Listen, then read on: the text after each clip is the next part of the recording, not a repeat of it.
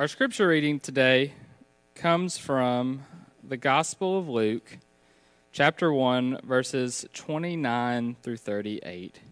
Hear the word of the Lord.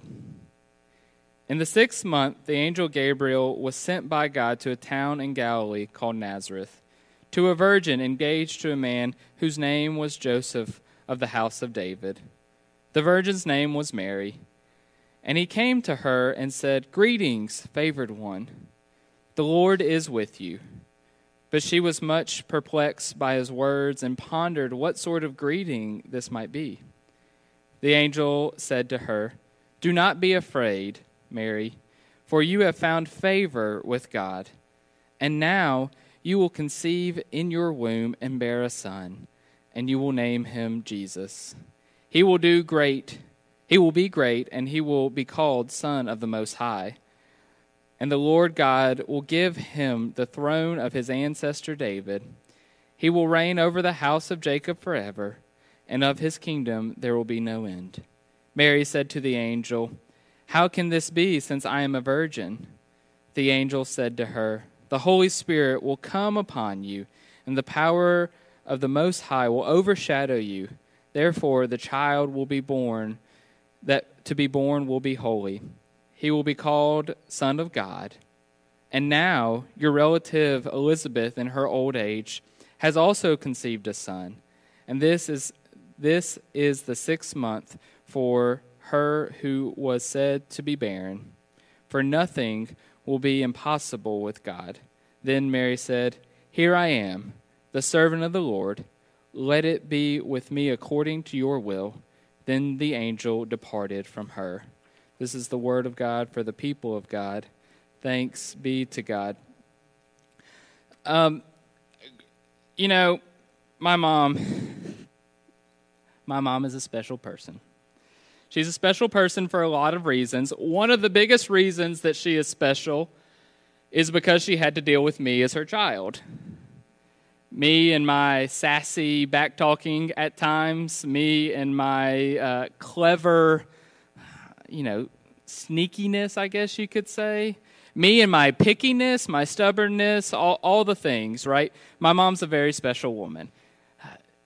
But yet she was my mom and she loved me and she continued to to be proud of me uh, i think she's still proud of me i don't know depends on the day uh, but for me and my brother we had a great mother and we're so grateful for her and the way in which she invested in us uh, for the way in which she continues to encourage us and support us, and the excitement that she had. And I can only imagine, being that I was her first child, the excitement that she had in the moments in which her and my father found out they were having me. And as I think about this excitement of my mother, even though I was not there, obviously, uh, and imagining in my own colorful eyes that she was excited, I think about Mary today. I think about Mary and this understanding as the angel has come and told her that you are going to bear a son, a son who is going to be the most high, the Son of God. In my mind, hearing that, there should be a loud announcement saying, Listen, God is coming into the world. The Holy Spirit is bringing a baby into, into this world. This is God. God of the Most High, the Son of God, is coming into the world. That's exciting news. And it's very exciting for us as we are sitting here, uh, people who have hopefully experienced God's love and, and that love that has transformed us in some way. But then I really start to think about Mary again. She is in a completely different era, time, culture. And not only that, she is a virgin who is about to bear a son. She's uh, about to get married to this man, Joseph, and now all of a sudden this angel has come and said, Hey, you're going to have a baby. And so maybe rather than that, that excitement, that announcement, there's, there could be a little fear wondering, oh my goodness, what is going on? What am I going to do? I'm supposed to marry this man, Joseph. And now all of a sudden I'm having a baby? What's the world going to think? What is my soon to be husband, Joseph, going to think? And as we read and, and hear the way in which Mary continues to have a conversation with the angel, that's not her reaction. Rather, Mary, in this moment, is being courageous, is saying, Lord, I am your servant. Let your will be done. And thinking about that and just how Mary is a very special woman. She's not special necessarily because she's the one who is bringing Jesus into the world in this moment. She's special for the ways in which she is reacting in this situation. The faith that she is having in being able to believe that God's will is going to be fulfilled through her and to know that God's will that has been spoken, the word of God that we talked about last week in John, that is about to become flesh, is going to happen. And the trust that she has in this moment. The trust and knowing that God is going to fulfill the words in which He has shared with her. And as we sit here today and we think about Jesus coming into the world, that excitement that we have, are we listening to God? Are we going and taking courageous steps and following God and making Christ, Christ be present in the world today, just as Mary did? Mary had this faith that was like no other. This faith of saying, okay, I'm about to have this baby. Let's go. This is God's will. I am God's servant. Knowing all of the complications, she said, Let's go. I will do it. I believe in God. Now, later on uh, in the gospel, we see that Mary's going to uh, go and visit Elizabeth as well. Her, her relative that the angel talks about, who is also going to be bearing a son. As we know, is going to be John the Baptist, the one who comes and prepares the way for the ministry of Christ. And in this conversation, this very last verse in this exchange between Mary and Elizabeth, verse 45, I think sums up who Mary is in this moment so well. Elizabeth says to Mary, And blessed is she who believes that there would be a fulfillment of what was spoken by to her by the Lord.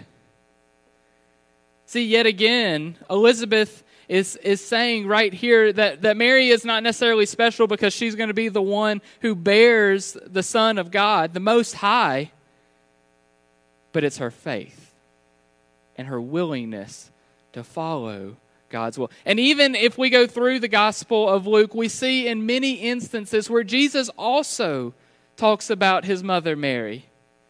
Not because she's the one who brought Jesus into the world, but because she was the one who had faith, who had faith and fulfilled God, God's will, had that courage to go into a situation